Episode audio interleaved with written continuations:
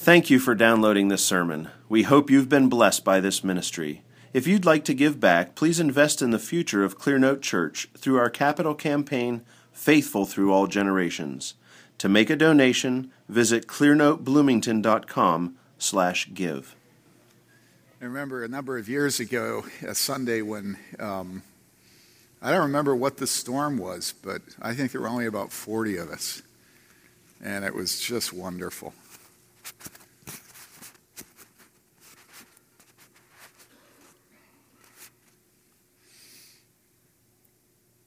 There's a special feeling of comfort and uh, intimacy when there's a storm outside. That's why I always love it when it's when it rains. in this building, you can hear it coming down, and God has us in the ark. That's the feeling that I have. I hope you will take an opportunity to meet the new people that are here. Um, Alex and Sarah, and Sarah's mother, Ginger, is here, and uh, they don't sit together. And so you might get caught off guard, but I like you to know what the relationships are, and I hope you'll welcome them and love them as you were loved when you first came here, as I was loved, which is an amazing thing. Let's pray and ask the Lord to feed us. Father, to whom else shall we go? You alone have the words of eternal life. And we thank you for your Son, Jesus. And this morning we thank you that you have given us in this book prayers that we may pray, knowing that they are perfectly true, and that in them, these words recorded in your word, the Holy Spirit prays in our behalf with words that are perfectly suited to the condition of every one of us. And so, as we read and internalize this prayer of Moses, we pray that the words of all of our mouths and the thoughts on all of our hearts will be acceptable in thy sight, you who are our strength and our Redeemer. We pray this in Jesus' name. Amen. This is the first Sunday of the new year, and so um, it's fitting for us to turn to the text of Scripture, which at least I always read at every funeral, probably two or three times in the course of any individual's death. Once with the family right before they go in for the visitation, often before the funeral, and then during the funeral.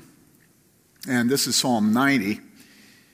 And it is a fitting time at the beginning of a new year for us to turn to this prayer of Moses, the man of God.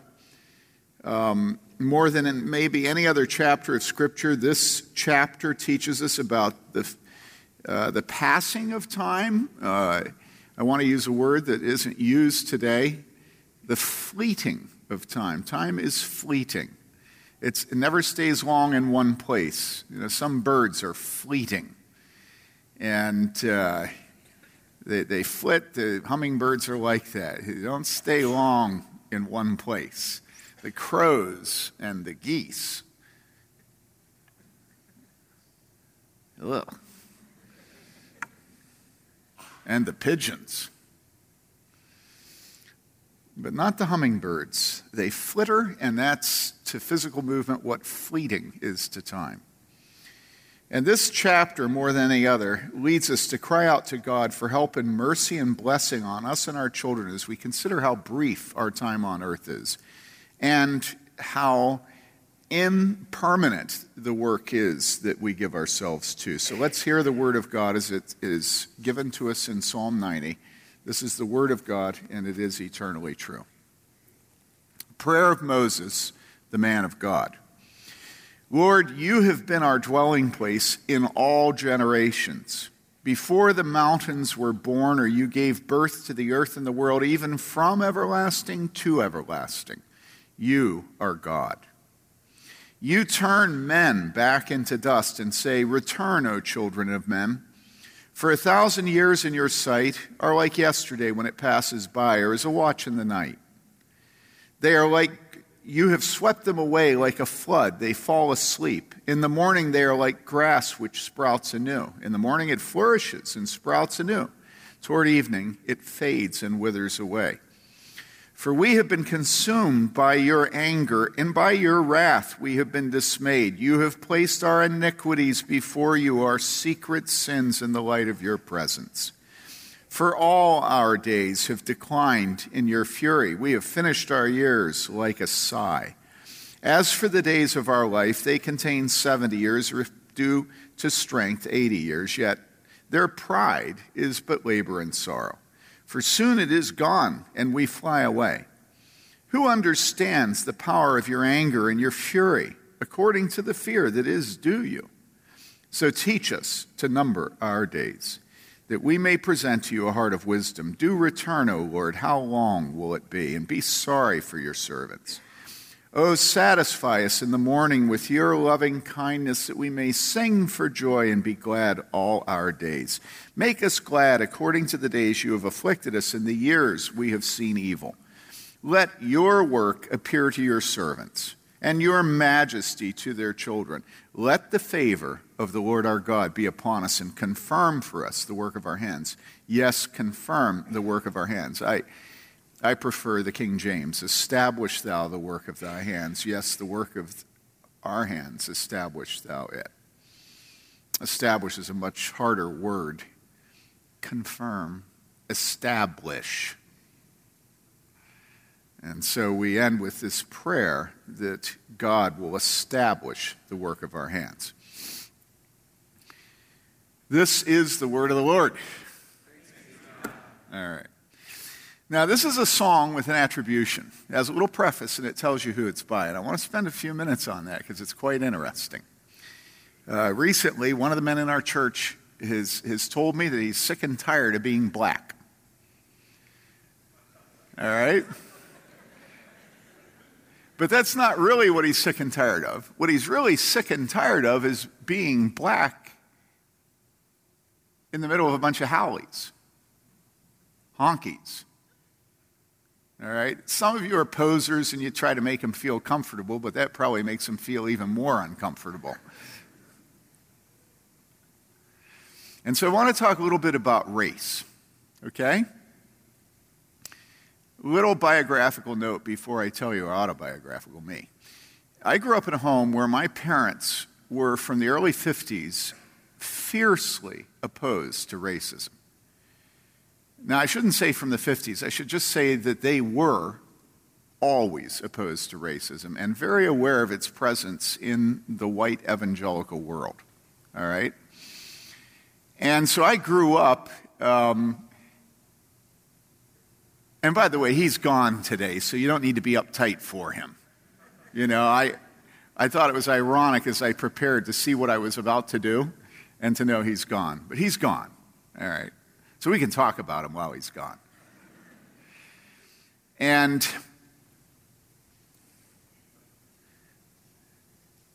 so as I grew up, uh, my parents helped to start a school. I've written about this on the blog. My parents helped to start a school outside of Philadelphia called Delaware County Christian School. And immediately, there was an application of a black family to have one of their kids go to the school. Well, this was a school for white people. It was in the suburbs, you know? And so the sentiment was no, but my dad and my mother, as some of the founding couples, they said basically our involvement in this is conditional to us accepting people without respect to their, to their race. My sister, I asked her about this recently. She remembers distinctly having the kids in her class, who included some of the kids of the other board members and the other founding families, uh, making comments to her negatively about dad and the position he took on the board. But he carried the day, and there were soon a couple of siblings who were black in that school. Now, let me tell you, in the early 50s, in a, in a, in a white school, private Christian school, unheard of. And I could take you through thing after thing that my parents did when we were growing up. My dad, I, I, will ne- I'll never forget this. I've told a number of you about it. Uh, you know, this is in the late 60s, right? What were race relations like on the near south side of Chicago in the late 60s? Any of you remember that? Well, my parents decided that we were going to have a friend as we grew up, and his name was Anthony. And I don't know if any of you remember the Robert Taylor homes that have been torn down uh, just south of the loop. Any of you remember them? Okay. I think in one weekend, how many people were killed? I want to say 21 in drug wars in the Robert Taylor. It was just one weekend. All right. Well, I can remember having my father drive in from the suburbs and stop outside of one of the quadrangles of the Robert Taylor. They just faced each other and they had catwalks instead of hallways. And I can remember my dad saying, Now you go to this building and then you go up to four such and such, you go down. And I was in probably sixth grade, fifth grade. And I, let me tell you, I was the only white face anywhere. and I had to walk into those homes. It was like, whoa! You know, it wasn't anything I was used to. And uh, then I had to go up the elevator, which smelled, and uh, then down the catwalk, and every eye in that place was fixed on me. Why? Well, my parents were committed to opposing racism at every level they could. Why? In Christ, what? There's neither Jew nor Greek, slave nor free, male nor female. There's no patronizing of women in this church. Women are equal to men. We have different responsibilities, and we're intent on focusing on those responsibilities in this church because that's the nature of manhood and womanhood. And if you make women into men, you don't believe they're equal. Because they only have value as they become men. This is so perverse. You know, Satan's always like that. He promises the exact thing he doesn't deliver. All right? He's the master of, uh, what do they call magic? Uh, huh? Sleight of hand, or what's the other? Misdirection and what? There's another word for misdirection. Huh? Yeah, bait and switch. There's a, there's a really good word. Yeah.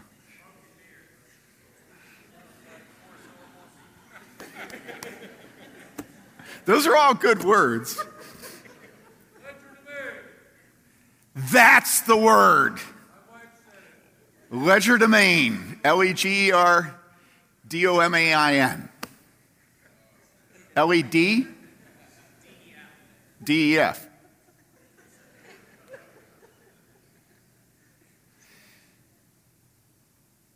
That's Satan's nature, and the Bible says he's a liar, and he has been from the beginning. What are you guys doing here? Hi. This is just like sweet. That's what the church is supposed to be. It's supposed to be a family reunion where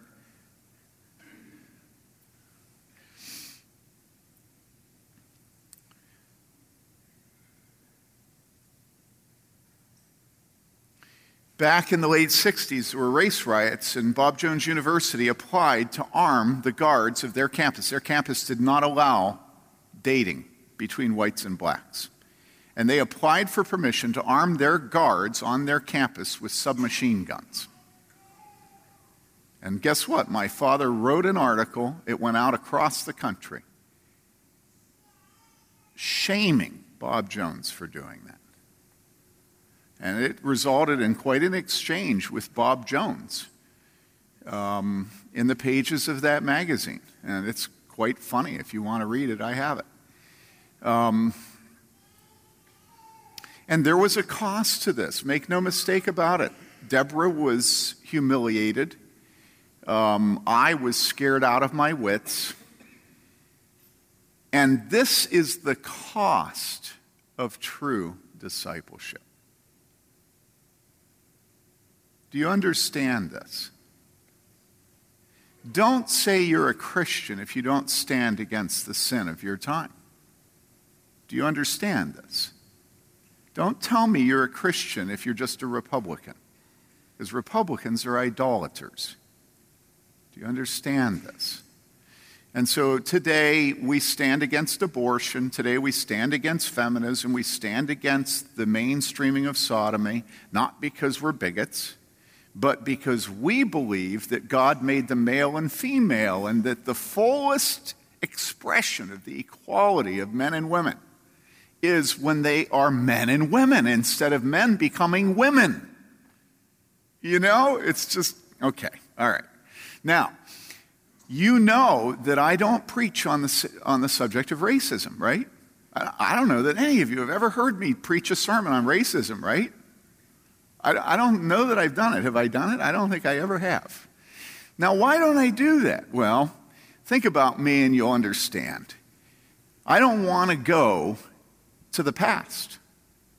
I'm not interested in rewriting his, the history books and proving myself to be a good student of dead men who fought their wars. I want to fight the battles today, right? And my conviction is that racism is like the chic repentance in our time. It's the repentance that no man will pay any cost for claiming that he's engaging in. And so I've been at this huge rally in Atlanta where all these 50,000 pastors from around the country went, promise keepers, right? And it was all about racial reconciliation, and I puked on it you know, where they had a, a, Hispanic dude get up and lead prayer of everybody, and his entire prayer was hurling accusations and hatred at all of the honkies and howies there. You know, and it was a prayer. Was, oh, Lord, you know how these, boo, boo, boo, boo, boo, you know, and it's like, dude, in Christ, there's neither Hispanic nor Anglo. In other words, today, our problem is that we're privileging minorities and victims, and that's what we need to repent of. Do you understand that? That's the core of postmodernism. Is that the real privileged person today is the person that has victimhood status. Do you understand this? And so all you have to do is cop a posture as a victim, and the, the, the world is your oyster. You know? I mean, it's like there's nothing you can't do. You know, if you're a, a half Hispanic, half black, lesbian uh, uh, engineer, you know what I'm saying? The whole world is, is in front of you, right? And so, what you have to do is keep your eye on the ball and you have to look at the you have to look at the world that you live in and fight the battles of your day and not the battles of yesterday. And so I haven't been much interested in fighting against racism. What I've spent my time doing is trying to get black men and women to never cop the posture of a victim. That's what's needed today. I've been trying to explain to them that, that the worst thing in their life is affirmative action. you see, that's what's needed today, right? But now I begin to see that actually we've got to go back over this again and nail the racism thing. Okay? And we have to make it very clear that in Christ there is no what? Jew nor Greek, slave nor free, male nor female. The church of God is egalitarian. It's radically egalitarian. Now you're wondering, how on earth did you get there from this text, right? I mean, you're all on board because, you know, it, it, feels good to have somebody preach against racism today. You know, we all feel like we've arrived. You know, our pastor's against racism. You know, I'm so presentable. Right? What? Wait, wait. Come on. Come on. Can't you let up for one Sunday? Welcome back. All right, now listen. Did you notice the attribution, a prayer of Moses? Now, who was Moses? I mean, it must be important if it attributes it to Moses, right? Who was Moses? All right. This is the reason that I'm bringing this up. I'm bringing it up because here's what we read about Moses Deuteronomy 34, 5 to 12. So, Moses, in other words, it matters who wrote it. So, Moses, the servant of the Lord, died there in the land of Moab according to the word of the Lord, And he, God, buried him, God buried him in the valley of the land of Moab opposite Beth Peor, but no man knows his burial place to this day. And that's sweet. This is so sweet. God buried him. This is why I like us to take the dirt and start the process. Because isn't it an act of love to bury somebody? God buried Moses, and no man knows his burial place this day. Although Moses was 120 years old when he died, his eye was not dim, nor his vigor abated. This last week, we went out to the, to the Amish Mennonite store to buy cheese. We tasted some of Dave Carell's cheese, and we thought, we want some of that cheese. And we got out there, and we were looking through this little tiny country store, and the guy that was behind the counter had a big white beard and was dressed weird, you know. And all of a sudden, I saw this like amber sort of bottle about this high, and I took Mary Lee over. I said, "Let's let's let's let's buy this and, and take it up to Michigan to the family reunion and have everybody drink some." Because why? Well, because it, the, the, the name of the bottle was Vim and Vigor. Mary Lee's been taking it. I don't know. If you see, if you think she has vim and vigor this morning, now you know why. It does dilate your eyes. I, I found that out.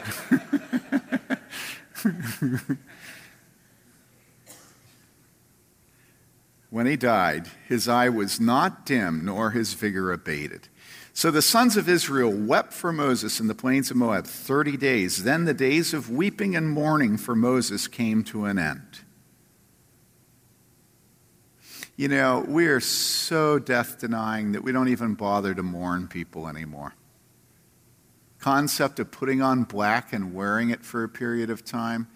Death is something that you pay doctors and nurses a lot of money to hide from you. That's about as sophisticated as death is today. Now, Joshua, the son of Nun, was filled with the spirit of wisdom, for Moses had laid his hands on him. And the sons of Israel listened to him and did as the Lord had commanded Moses. See how you can't separate Joshua from Moses? This is a good succession, okay? Since that time, no prophet has risen in Israel like Moses, whom the Lord knew. What? Face to face. For all the signs and wonders which the Lord sent to him to perform in the land of Egypt against Pharaoh, all his servants, and all his land, and for all the mighty power, and for all the great terror which Moses performed in the sight of all Israel. Remember, I said it's important who wrote it. The Bible puts the name there, and that's Moses. That God, what does it say about him? It says that God, what? Spoke to him and knew him what?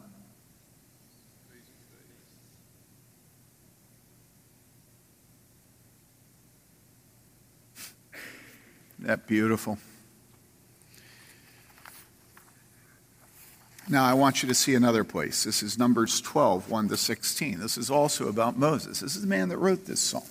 Then Miriam and Aaron spoke against Moses because of what? The Cushite woman, all right?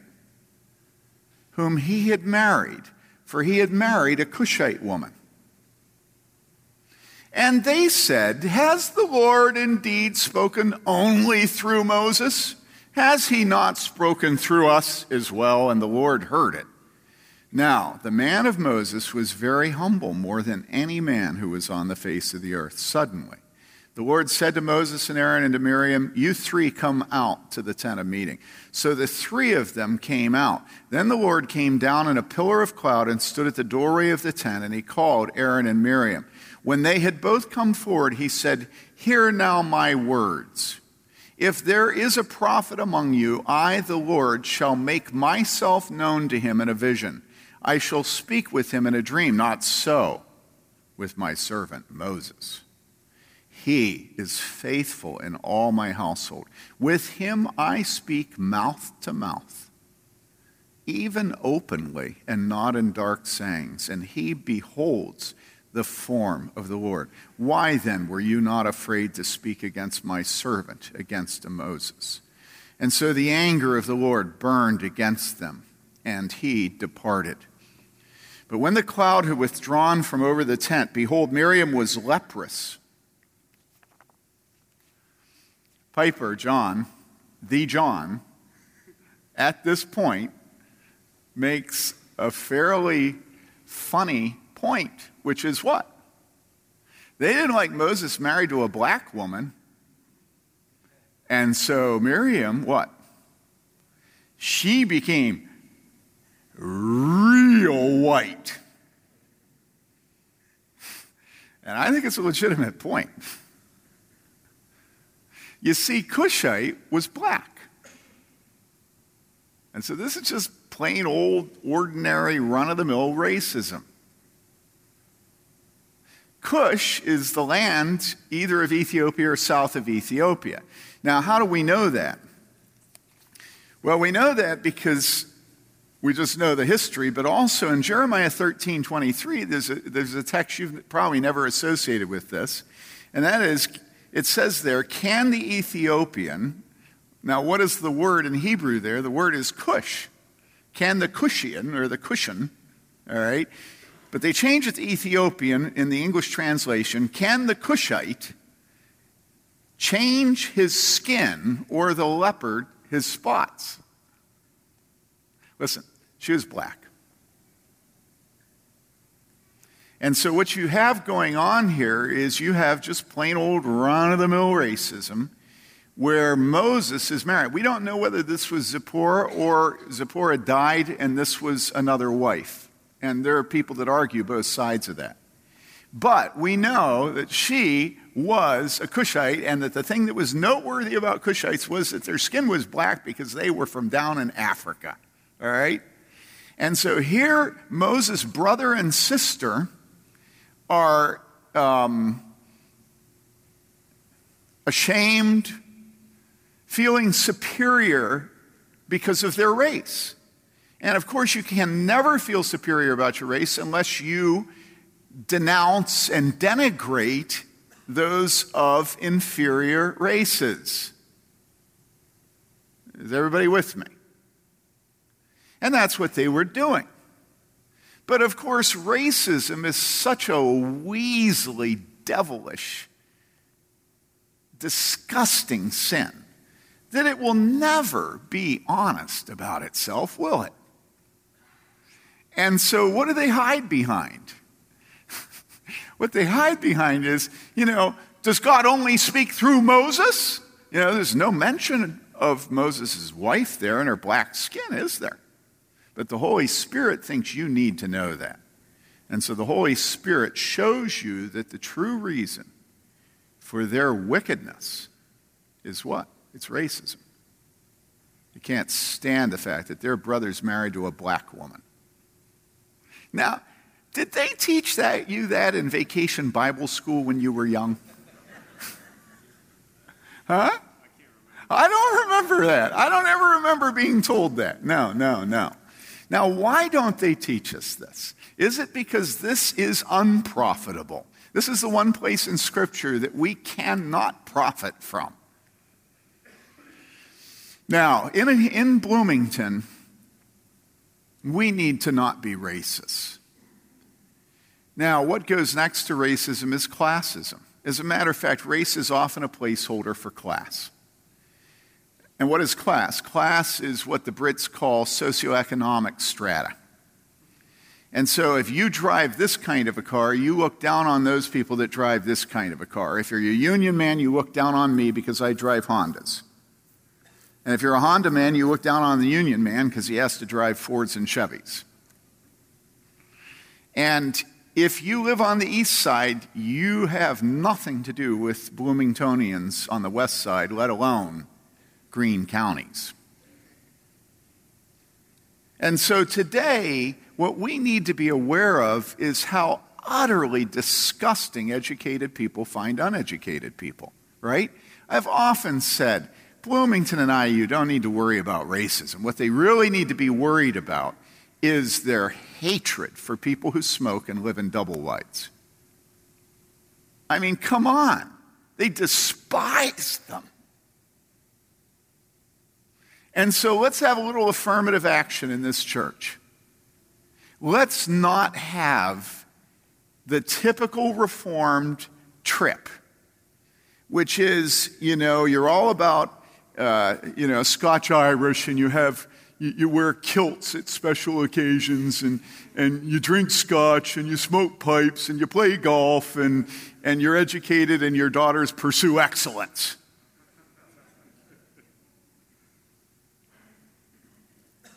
It's utterly repulsive.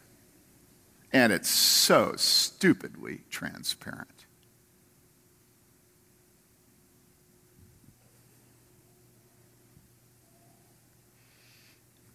You know, I'm sure you didn't expect me to go off like this in Psalm 90, and I didn't expect it either, but I'm not done. A, this man, Moses, was married to a black woman. And look at what God says about him.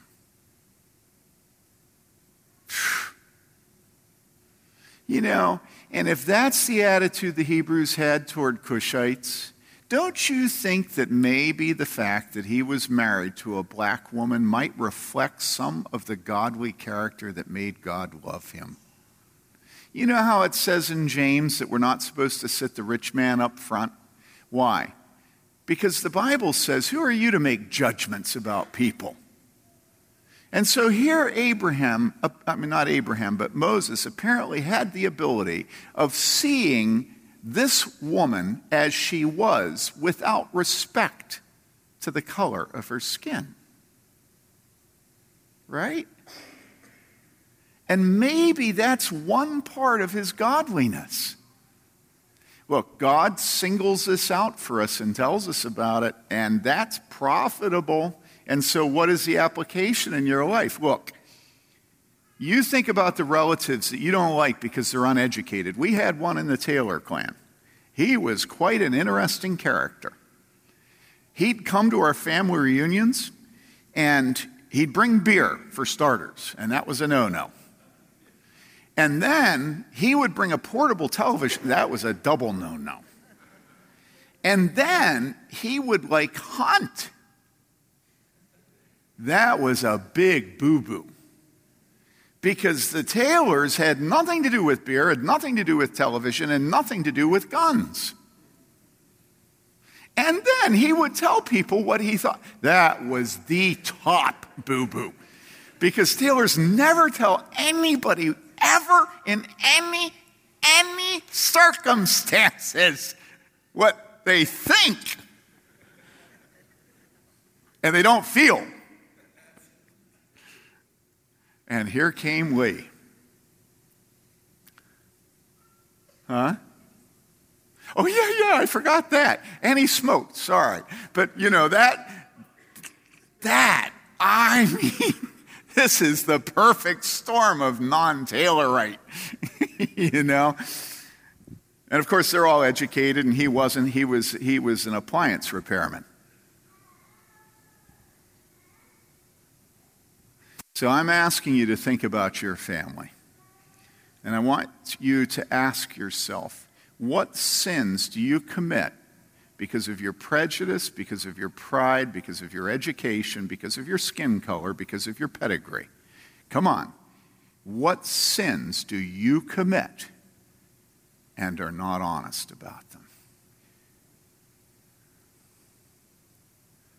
And people, it is wicked and it caused Miriam to get leprosy.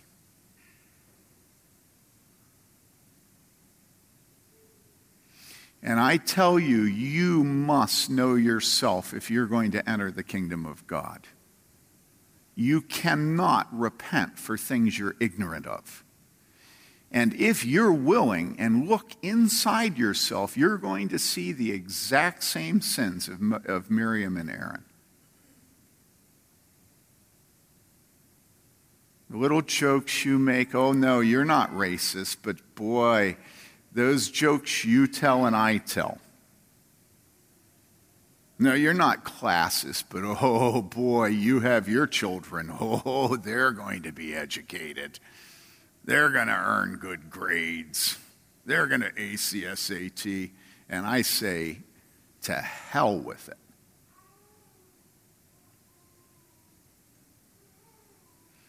People, God is not impressed by you, by your children, by your skin color, because the man looks on the outward appearance, but God looks on the heart. And so here we are, haoles, honkies, whiteys. All right?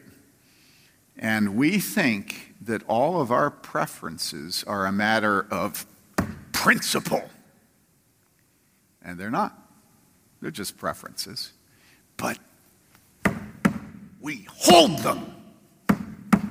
We hold them. Absolutely hold them. And what do we do? Instead of proclaiming the gospel of Jesus Christ, we proclaim our cultural snobbery. And we act as if that is the kingdom of God. Do you understand this? Now, where does that come from, this text? Well, here's where it comes. What is Psalm 90? Psalm 90 is a prayer written by Moses for the people of God. Now, what does that have to do with anything? Well, just imagine if you had inherited centuries of the superior hymnology and, and the Western classic music and the weight of the continuation of the Western world was on your shoulders. And you could clop it onto Christianity and, and ritualize it every week in your Sunday morning worship services and teach everybody that your culture is, is, is, is the apex that 2,000 years of Christendom have brought us to. And none of that rap.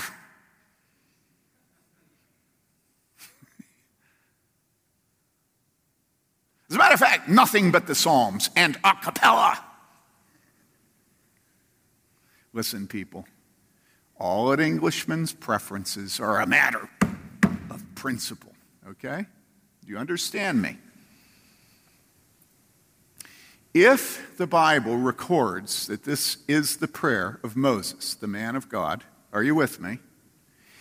Then I think the Bible is teaching us that men of God will make a new song.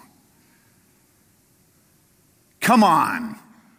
Why is it that Scripture is maintained as if it's a museum of dead specimens that can't move, and that the more we conform ourselves to the museum and its exhibits and the proctors walking around telling us not to touch anything and not even to take pictures,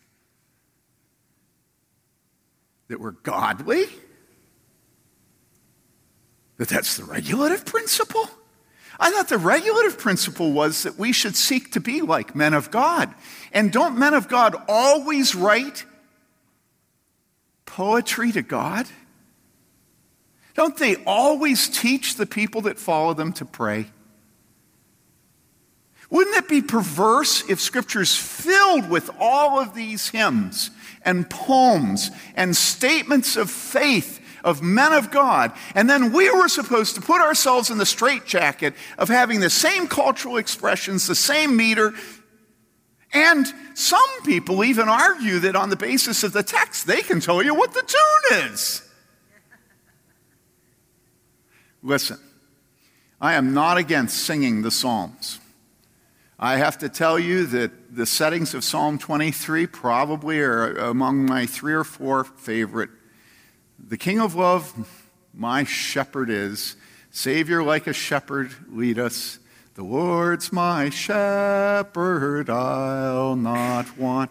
He makes me down to lie in pastures green. He leadeth me the quiet waters by. Listen, I am not against singing the Psalms. But I am absolutely opposed to men and women that take Christendom, Western culture, and say that we must not vary from it and that we must not have a new song. And for them to claim that that's spiritual, for them to claim that that's submitting to the regulative principle, that it's conforming to God's moral law, and they put me in a straitjacket that I cannot encourage our musicians to write new hymns, or if they do, they need to be sung in my home in the living room when we're not having corporate worship. It's absurd. This psalm is by Moses it's the prayer of Moses that he taught to his people, and this is the regulative principle that as your heart beats for God, you teach your song, you teach your prayer, you write it out, and you give it to us so that we can join you. That's the regulative principle that there is welling up within us such love for God such joy in his presence that we have a new song. And that we don't think that if we have a new song, that means that we can't sing the old song. That we have to choose between Jody and Phil and Moses. It's just stupid. What are they supposed to do with their gifts if they can't be used in corporate worship? You say, well, yeah, what about women in leading? And I say, okay, you got me there.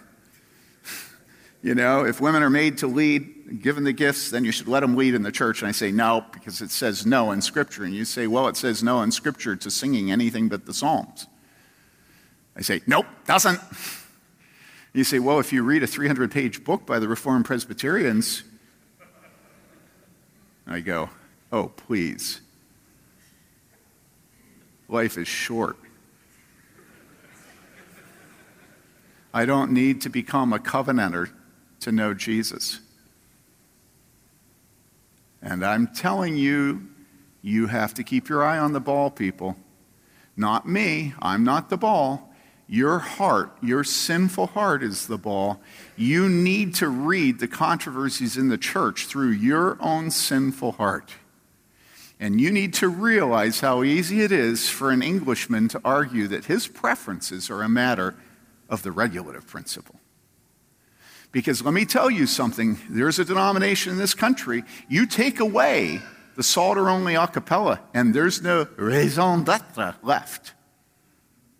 There's no reason to exist. There's no purpose in being left. It's gone because then they're just like all the rest of us. They're confessional and they're reformed and they're biblical.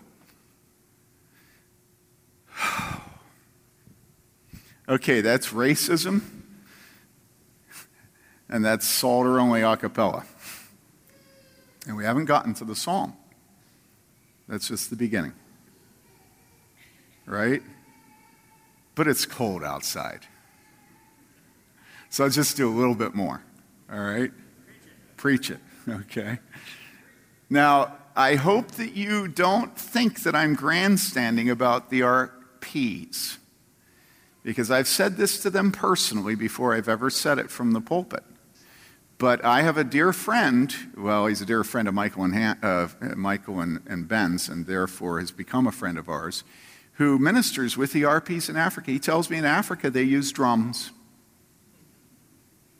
And I know here in Bloomington, when every time I've worshiped with them, they've used a pitch pipe. And if you put drums and a pitch pipe together, you have a pipe organ.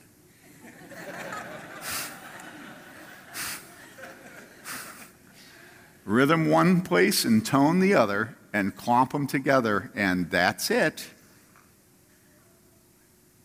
So listen.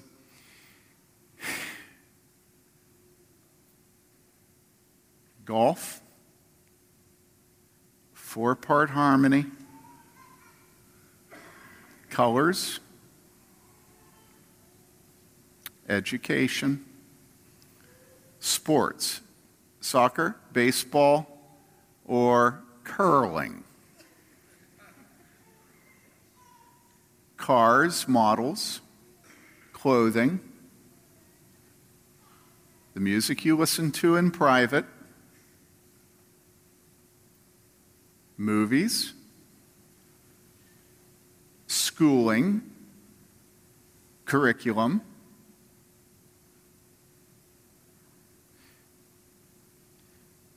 a pox upon it all. Honestly, think about it. What do you want to spend your capital on? Do you want to spend your capital signing your superiority to the people around you because of your taste in music? Think about how you spend the capital during a week. What is it that you want to make certain that people know that you're bright? Who cares? All that brightness is going to do is give you a better, a, larger burden to explain to God what you didn't do with it when you're dead and judged. What, that you used to be a figure skater? How long can you milk that?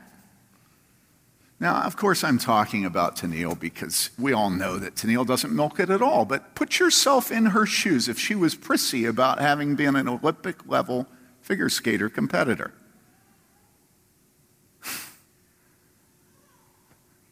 Would you like Tennille then? Be truthful. She was always reminding you what a competitor she was and how quickly she could bounce up from a fall. Nobody would like her. So, what are you irritating people with by signing your snobbery and superiority to everybody? I mean, come on, every single one of you has something that you hold tender that you use to one up yourself on everybody else. And the most disgusting one is weakness. Some of you, the way that you one up yourself over people is your weakness, and I spit upon you. That is the quintessential postmodernist who is absolutely adamant about his weakness and goes through life as a victim. And there is nothing of Christian faith in that. right? Nothing. How can that be faithful? To go around oppressing everybody with your victimhood. So, whatever it is, Moses was married to what? A Cushite woman. And what is Cushite? It's black, okay? She was an African. And Miriam and Aaron, Moses' brother and sister, felt that this reflected poorly on their family relations, right? Right? Come on. And so, what did God do? And they lied about it. They didn't acknowledge what their real motivation was. And what did God do? Huh? He made her really white. She got what she wanted, didn't she? And that's told us for the sake of telling us something else, which is how did Moses respond? All right. The anger of the Lord burned against them, and he departed. But when the cloud had withdrawn from the tent, behold, Miriam was leprous, as white as snow. And as Aaron turned toward Miriam, behold, she was leprous. And you know at the time, being a leper meant that you were absolutely outside the camp. You had to go around unclean, unclean. You couldn't live with your family, you couldn't live in your home. You were an outcast of an outcast. And then Aaron said to Moses, O my Lord, I beg you, do not account this sin to us in which we have acted foolishly, in, in which we have sinned. Oh, do not let her be like one dead. That's what it was like to have leprosy, whose flesh is half eaten away when he comes from his mother's womb. And Moses cried out to the Lord, saying, Oh God, heal her, I pray. But the Lord said to Moses, This is, this is fascinating. So, eh, what's Moses like? Oh, Lord, heal her. He cried out. The Lord said to Moses, If her father had but spit in her face, would she not bear her shame for seven days? Let her be shut up for seven days outside the camp, and afterward she may be received again. So Miriam was shut up outside the camp for seven days, and the people did not move on until Miriam was received again. Afterward, however, the people moved out from Hazeroth and camped in the wilderness of Paran. Did you notice at the very beginning, verse 1? Go up to verse 1 if you can, please. Did you notice which name has precedence? Did you notice that? Miriam. It's clear she takes the leadership. It's clear she's the one that feels most strongly about it and is the leader. Wasn't because Aaron was uncomfortable with leadership, right? Miriam. And so who got the leprosy? Miriam got the leprosy. You know, this is one that the feminists don't trot out. Miriam seized her destiny. She led. And she led in what she thought was her strong suit whiteness. And the Lord made her white. And when Moses was so meek that he tried to ameliorate, to remove, to heal, to, to immediately take away God's judgment, God is obviously irritated with Moses. Because he says to him, Come now.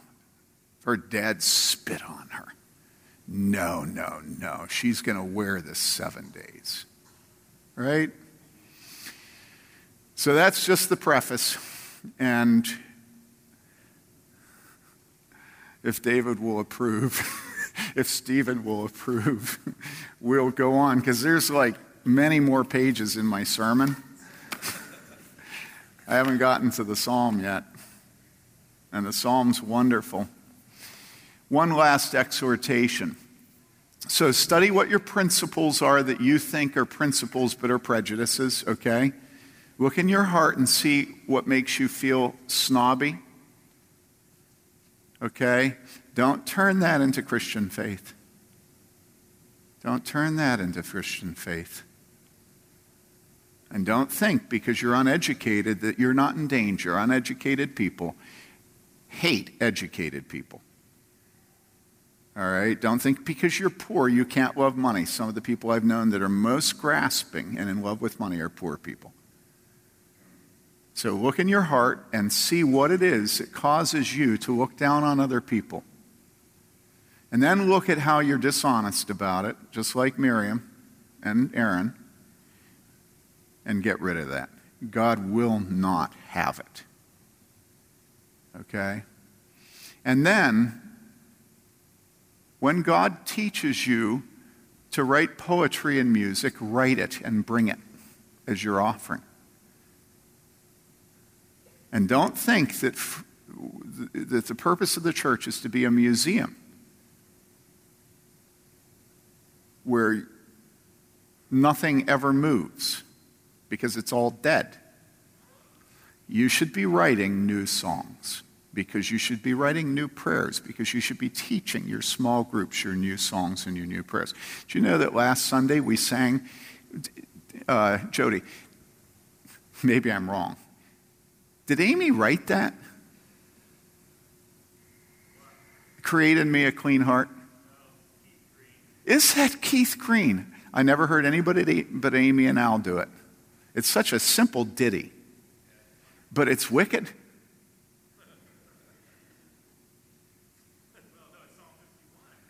Oh, yeah. But, but, but it has like a contemporary tune. Yeah, but that, those Hebrew vowel points, you know, they're, they're actually notes. Have you ever thought that the principle of a cappella psalter only means you can't sing the Lord's Prayer? It's sin. And how about great is thy faithfulness? The wrong book of the Old Testament, Lamentations 3. Listen. Are you ready for this? There are enemies to the right. You know that old political statement, no enemy to the right? Nobody can be more conservative than I am. You ever heard that? God is a God of freedom. God tells us in His Word that we have been created for freedom and that the freedom comes through Jesus Christ. It is not simply freedom from pornography. What an awful thing to spend your life fighting against pornography when there's so much beauty to be embraced. Marriage. I, I can't tell you how beautiful marriage is.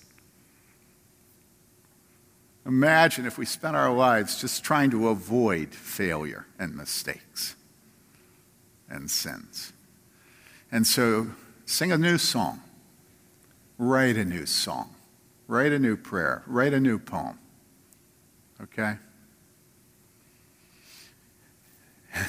and I'll, I'll, I'll end with the scripture that we started with just to prove to you that it does come from the text, right? Because I'm feeling insecure about that right now. Okay, so here it is. I'm shaking. Okay, quick. And I can't even say what verse it is because it's actually not a verse of Scripture. A prayer of Moses, the man of God. Let's pray. Father, we thank you for Moses, that he taught us to sing and to pray. Thank you that he was married to a black woman. Thank you, Father, for heroes like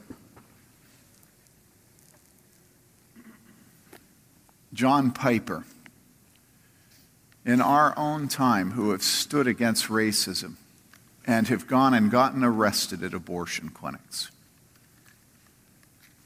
Thank you, Father, that you have not left us without a witness and that we too may repent and be made clean. And we pray that this church will be filled with Hispanics, with those who do not have uh, green cards, with those from China, with those from Africa, with those who smoke cigarettes and live in double wides. We pray, Father, that in this church there will be neither Jew nor Greek, slave nor free, male nor female. We pray in Jesus' name. Amen.